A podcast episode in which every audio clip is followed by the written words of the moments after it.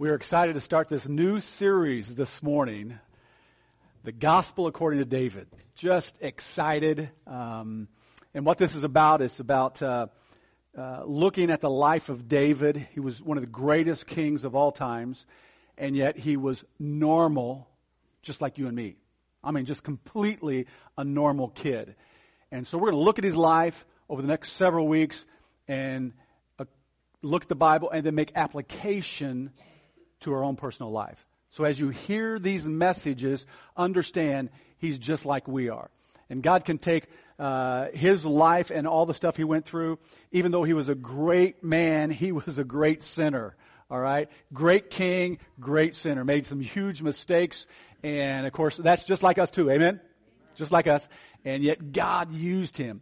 And so we're going to talk this morning, if you open your Bibles to uh, um, Samuel chapter 16, we're going to look at a man after God's own heart. All right? David is a man after God's. We're going to talk about how to develop that heart. All right? And so we're going to begin where the scripture begins talking about David in chapter 16. But let's, let's look back at chapter 15. Uh, you can just look at your notes. Um, in chapter 15 is where we have Saul, the first king of Israel. And, uh, and this is very important. He was a tall man. He was a military man. And yet Saul, and listen very carefully, he was rejected by God being king of Israel. Now God ripped the kingdom from him, but he didn't lose the kingdom at that time. But God ripped the kingdom. Now this is important. There's a reason why God did that. Because he partially obeyed God. Did you catch that? He partially obeyed God. In other words, God gave him a command to, to go up to the Midianites and, and, and, but anyway, gave, gave him all the things and he disobeyed, but he kept continually disobeyed God and only obeyed partially. You want to know sometimes why your life is not being blessed? Maybe it's because you're partially obeying God. You know what you should be doing, but you're not. You're only partially obeying. Make sure you make application to that. Chapter 15. Go back and study that and read it about Saul. Then we jump on to chapter 16. Look at verse 1 with me. Get your phones out, your electronic devices, and look with me at Joshua or Samuel chapter 1 or chapter 16, verse 1. Now the Lord said to Samuel, You have mourned long enough for Saul. I have rejected him as king of Israel. So notice the prophet, who is a great prophet, was bawling his eyes out, crying, mourning, because God did this. God jerked the kingdom away from Saul, and he was upset about it. And so God said, Hey, you've cried long enough. Fill your flask with olive oil, go to Bethlehem, and find a man named Jesse who lives there, for I have selected one of his sons to be, now notice this, my king. All right, that's important he selected one of Jesse's sons to be king. And so then as you go on down through here, uh, Samuel goes to Bethlehem and he's going to sacrifice and he calls Jesse and says, I want you to bring your sons over here to meet me and I'm going to anoint one of your sons as the future king. And so Jesse, of course, meets him there, brings his son. He probably texted him, right? Said, meet me there. So he comes over and he lines up his sons because nobody knows exactly who's going to be king. One of his sons. Even Samuel doesn't know who's going to be selected. God's going to tell him as soon as he walks before him. So we see in verse 6, when they arrived, Samuel took one look at Eliab and thought, surely this is the Lord's anointed. he was a big man. Surely this is the future king. Now this is the prophet. This is the man of God. And it, by instant sight, he says that. Now look at the next verse, verse 7. But the Lord said to Samuel, don't judge by his appearance or his height. Did you catch that? He says, I have rejected him. The Lord doesn't see things the way you see things. People judge by the outward appearance, but the Lord looks at the heart. We could preach for a long time right there. Amen? Because we judge according to the heart, or according to the appearance, but the Lord does not. All right, look at verse uh, 10. In the same way, all seven of Jesse's sons were presented to Samuel. But Samuel said to Jesse, the Lord has not chosen any of these. So, so get the picture in your mind. Samuel comes and he's ready to, does his sacrifice, and then he brings the first one and says, yes, this is the one. The Lord says, no. The next one passes by. Yes. The Lord says, no. This continues. Now, can you imagine after the last one passed by, the silence that was going on? Now think about this. Jesse brought all his sons, Samuel's thinking, and when the last one goes by, Jesse doesn't say a word. Doesn't say a word. The prophet has to pipe up. Because notice what the next verse says. Verse 11. Then Samuel asked, hey, hey dude, is this the last one? Is there any more? Oh, uh, oh, I forgot. Yeah, the, we have a tiny little boy still out tending to the sheep. That's exactly, oh, it didn't even dawn on me that David might be the anointed. The shepherd, no, didn't even dawn on me that maybe the shepherd might be the future king. Just a side note, and this is a song, okay? If you've never heard it, it's fantastic. Others may see a shepherd, but God may see a king. Others may see a poor little shepherd. But God sees the heart. And he sees the future king. That's, that's powerful. That's not what we're going to preach on, but that's powerful. Amen? The idea. So what I want to do this morning, in seven minutes, impossible. Just let me tell you right now, it's impossible. Okay? Just, I'm just, Josh, amen? We don't even care about time, do we? Amen. So as it gets like uh, one o'clock, two o'clock, you just keep saying, "Amen, Fleener." Keep going, baby. Okay. I'm kidding. So, what I want to preach about is is how to develop a heart after God. But how I'm going to do it is I'm going to talk about, if you notice your notes there, I'm going to talk about the poisons that destroy a heart for God. And then I want to talk about the remedy for those poisons to develop that heart for God. Let me say it again. We're going to talk about the poisons first, real quickly, real briefly, and what destroys us in our lives for us having a heart for God, and then the antidote that will help us to develop that heart. Now, we're going to look at it from David's life and David's point of view and some characteristics about David. So look at your notes and follow along because this is good, good stuff. Number one, the first poison is success. Write that down. The first poison is success. Success can crowd our hearts with signs of accomplishment. All right? And it can give us that sense, oh, you know, I got, I've done some stuff. I've accomplished some things. And then we begin to compare ourselves amongst other people and their success, and it makes us feel like we're doing something. And we begin to elevate ourselves and success literally stifles, destroys that heart after God. And the, the you know, pride begins to get involved in our life and we begin thinking that we're a little bit better than others because of what we have accomplished, what we have done. We want to look good in other people's eyes. It's all about how other people perceive us and we just go on and on and on. That literally can destroy a heart for God. The antidote is humility in spite, listen very carefully, humility in spite of success. God wants us to be successful. No doubt as we look at David, David was huge success. He was successful in tending his sheep. When a lion came, he protected the, the flock from the lion. He protected the flock from the bear. He, he went and killed Goliath. He was successful there. He was successful in, in the, the leading Saul's army in battle. Never lost a battle. Matter of fact, when he came back from battle, this is what they said. They sang a song about David. Saul had killed his thousands. David had killed his ten thousand. And jealousy rose in Saul's heart and drove him crazy. All right?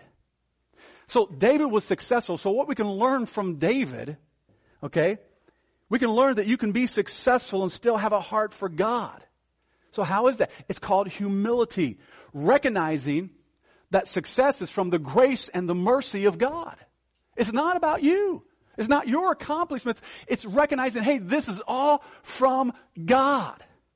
And that help us to, to keep our eyes off of ourselves and keep us from really puffing ourselves up. When we recognize, humility recognize that all these things that have been accomplished is from the Lord.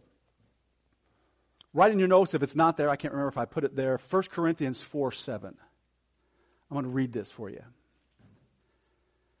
1 Corinthians 4 7. For what gives you the right to make such ju- judgments. And then he says this What do you have that God hasn't given you? Now think about that. You ask that your own question. What do I have that God hasn't given me? I have this drive to be successful. I have this talent. I can sing. Right down here, man. This kid right here, raise your hand there, brother. He can sing. I was right in front of him and I was going, yes. He gets older, we're going to put him up here too. Amen? Maybe. That's not my call, but yeah, yeah amen. All right. So, where do we get all of this? So the Lord answers the question for us. In case you get too far down the road, I'm the one that accomplishes. Look what the Lord says.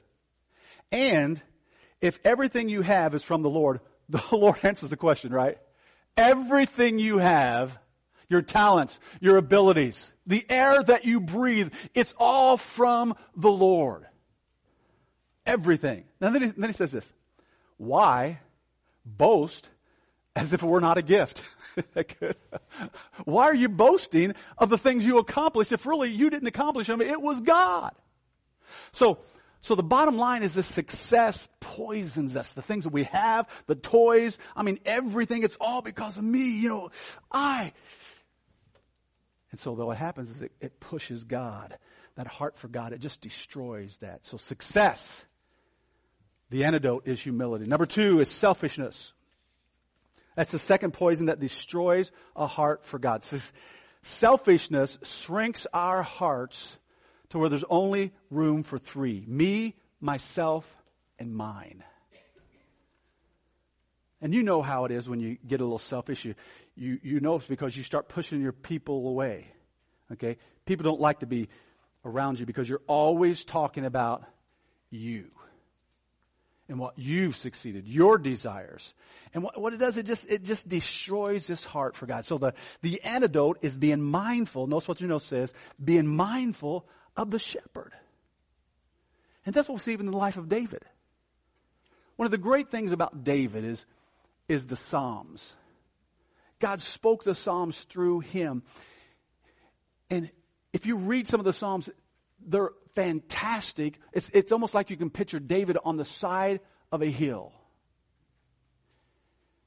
And he's literally writing these songs and focusing solely on the Lord. I mean, just, just praising God. Matter of fact, if you sum up David's life, it would be David inquired of the Lord he worshiped and he lifted up the name of the Lord. Isaiah 26, 3 says this. I'm going to quote it from King James. That will keep him in perfect peace because your mind is stayed on him because you trust in him. So, when our focus is on the Lord and all his greatness, as David was praising the Lord, as we focus on His greatness, then we understand that He's trustworthy and we place our trust. And then what happens? We have this awesome peace that passeth understanding as we focus on our God. The self-centeredness is gone. That destroys the heart for God. Number two, number three, slothfulness. Slothfulness dries up the heart with inactivity and laziness and lack of service. It's, the heart is like love. It functions to maximum capacity as it pumps out service for others. The antidote is being available in service. David was available to the Lord. He'd show up in the morning, like, okay, Lord, here I am. I'm, I, I'm reporting for duty. What do you want me to do? I mean, David was the king. He could make up any law he wanted and everybody had to follow. But he didn't. He followed the law of God. And that's what made him so, so effective and so blessed is that. So the antidote has been available for service. I want to go to Acts chapter 13, verse 22. Let's put that up there. But the Lord removed Saul and replaced him with David. Now notice this a man about whom God said, I have found David, the son of Jesse, a man who is after my own heart. Now notice why he chose him. He will do everything I want him to do. Right? He's a man after God's own heart. And God chose him because he's going to obey. He's going to get involved in service and give his life, as we're going to see in a short moment. He's going to give his life to others in service. That's what Acts 13 36. Put that verse 36 up there. This is not a reference to David. For after David had done the will of God in his own generation, now, now many of the, most of the other translations says, for after David had served his generation, then he went on, on home to be with the Lord. So think about it. He, he did the will of God in his generation. He served. He was a instrument which God flowed and touched other people's life. That's, that's a man after God's own heart. Or a woman after God is a person that shows up for service, to do something. My mother-in-law had uh, bypass surgery several years ago. And um, they brought us in this room and they showed us a video of the actual event, not her event, but showing us so that we'd know what's going on and what to expect. And so they showed us that video, and then after she had the surgery, she brought they brought us all in before she was dismissed. And she said, they said, now she has to exercise. And then he began to, and I can't tell all, but he said there's a lot of little blood vessels that go to the heart. And I can't remember if he said hundreds or thousands or what it was, but there's a lot of them going to the heart. He said there's some big ones and, and, and we've re- did some work on those and replaced them and, and did bypass, but there's a bunch of little ones that if she exercises, all those little veins will pump more. They'll come alive and they'll pump more blood to the heart so it can be more effective. But you, that only happens as you serve, as you get involved, as you exercise. Let's adapt that to here. We have a heart for God, but when we're focused on ourselves and not on others, and we get lazy when it comes to serving God and serving others, then those little veins dry up. And that, that, that, that blood that supports life, the, the, the, the, the juices, the, the, the Word of God that, that, and the Holy Spirit, you know, pumping in us, it's max capacity as we're serving others. But as we say no, and we pull back and we serve ourselves and only ourselves, and we only do it on Sunday morning rather than serving our neighbors and serve, uh, th- those vessels dry up. And then your hunger for God, your thirst for God, all that's gone. The antidote is service. Be available. Number four, the, the, the, the poison is sin. Destroys a heart for God. It hardens the heart to the things that really matter in life. Read your notes there. The heart becomes blackened like a chain smoker's lung that separates it from the source of God Himself. Now, think about that. Sin separates us. That's why I love David. The antidote is he, had, he was a repentant of sin. He was a repenter. He was definitely a great sinner, but he was a great repenter. That means a change of mind, which always leads to a change of action. Now, David is described in the Bible as ordinary. That's what I love about the Bible. It always tells us the truth about people. It shows the wart on their nose. It shows their crooked toes. I mean, it just, it just paints, paints them exactly the way they are. But David was a great sinner, but he was a great repenter. And so we need to understand we're going to fall flat on our face, not try to be legalistic and try to be perfect. This teaches us you can, you can be a man after God's own heart, a woman after God's own heart, and not have to be perfect. That's us. That's you. That's me. Okay? This is a picture of David in the beginning. All right? Number five, and this is a big one stress. Stress is a poison that breaks the heart in pieces. I mean, it, it, it, places unnecessary demands on the heart, and the strongest heart will crush under this pressure. Why? Because it fails to recognize that there's a power available to us to deal with this stress. We weren't made to bear under the load of stress. And so what's going to happen? That heart for God will crumble. Why? Because it's like, God, why? When, when we have somebody, the Bible says, casting all your care upon Him. For He what? He cares for us. So we bear this up and we begin to compare ourselves. How come they don't have all this stress? Right? Amen? Anybody like that? Am I the only one like that? Then I think I'm the only preacher that has this stress this load. David, you talk about stress. Think of David's stress, and we'll be done here in just a second. Well, a few, few five minute segments, all right? Think about David's stress. As a 15 year old, his dad overlooked him. Didn't even call him. His dad preferred his brothers over him. Didn't even care. And then all of a sudden, he comes to bring lunch to his brothers, and his brothers are gnashing at him. That's nothing. David becomes a parent. You think you have family problems?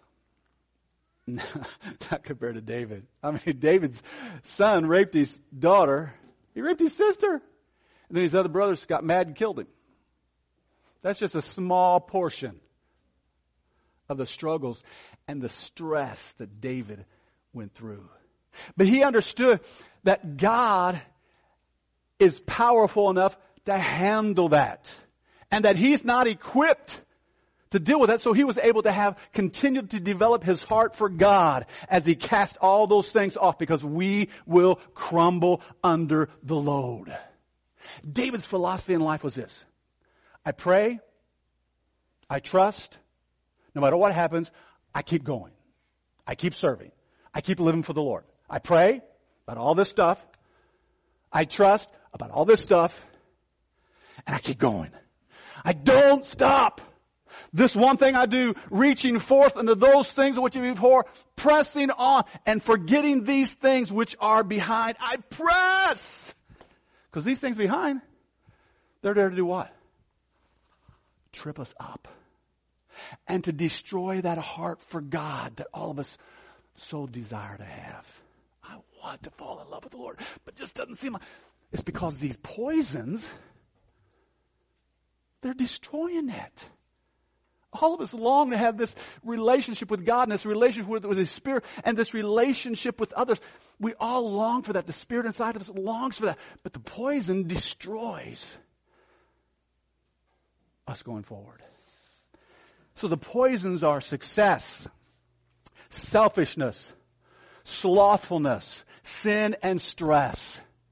That's the poisons that keep us from being like David, a man after God's own heart. So in your notes of the antidote, be humble. Be mindful of the Lord. Be available. Be repentant. Be trusting in the Savior. These are antidotes for your life so that you can. And I wanted to preach this this morning because it's the very beginning.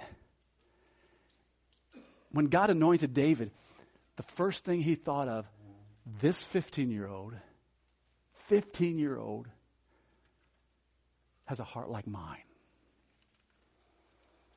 15 year old.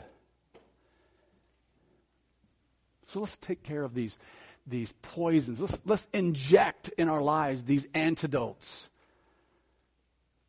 that will rescue us and give us a heart for God. Let's all stand and bow our heads this morning. heads bowed, eyes closed. Let's just be honest this morning with the Lord. I, I, I know that we, we kind of ran through this fantastic stuff this morning. But maybe you're here. And you'd say, Brother Tim, I am stressed. Heads bowed, eyes closed, no one look around. Preacher, I am stressed. And that poison is trying to destroy me and my heart for God. Heads bowed, eyes closed. If, if that's you, my friend, can, can you just lift up your hand and say, Brother, pray for me? I will if you let me. Just lift up your hand. Yes, thank you. Thank you. Just keep them up for a second. Yes, keep them up. Amen. Yes, hand, hands all over. Amen. You may put them down. You may put them down.